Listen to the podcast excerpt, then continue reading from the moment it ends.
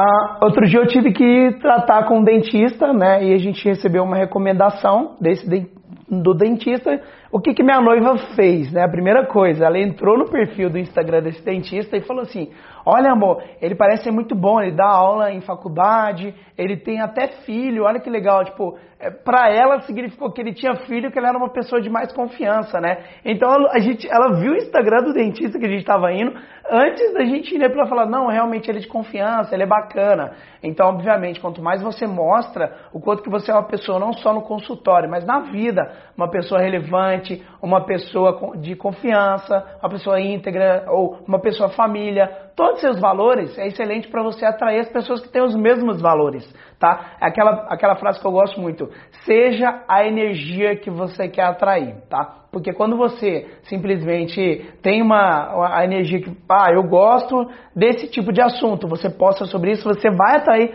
pessoas que também gostam desse assunto. Então, se você é uma pessoa família, você vai atrair também clientes que sejam família. Isso é, isso é muito legal, isso é, eu acho que isso é muito massa, tá?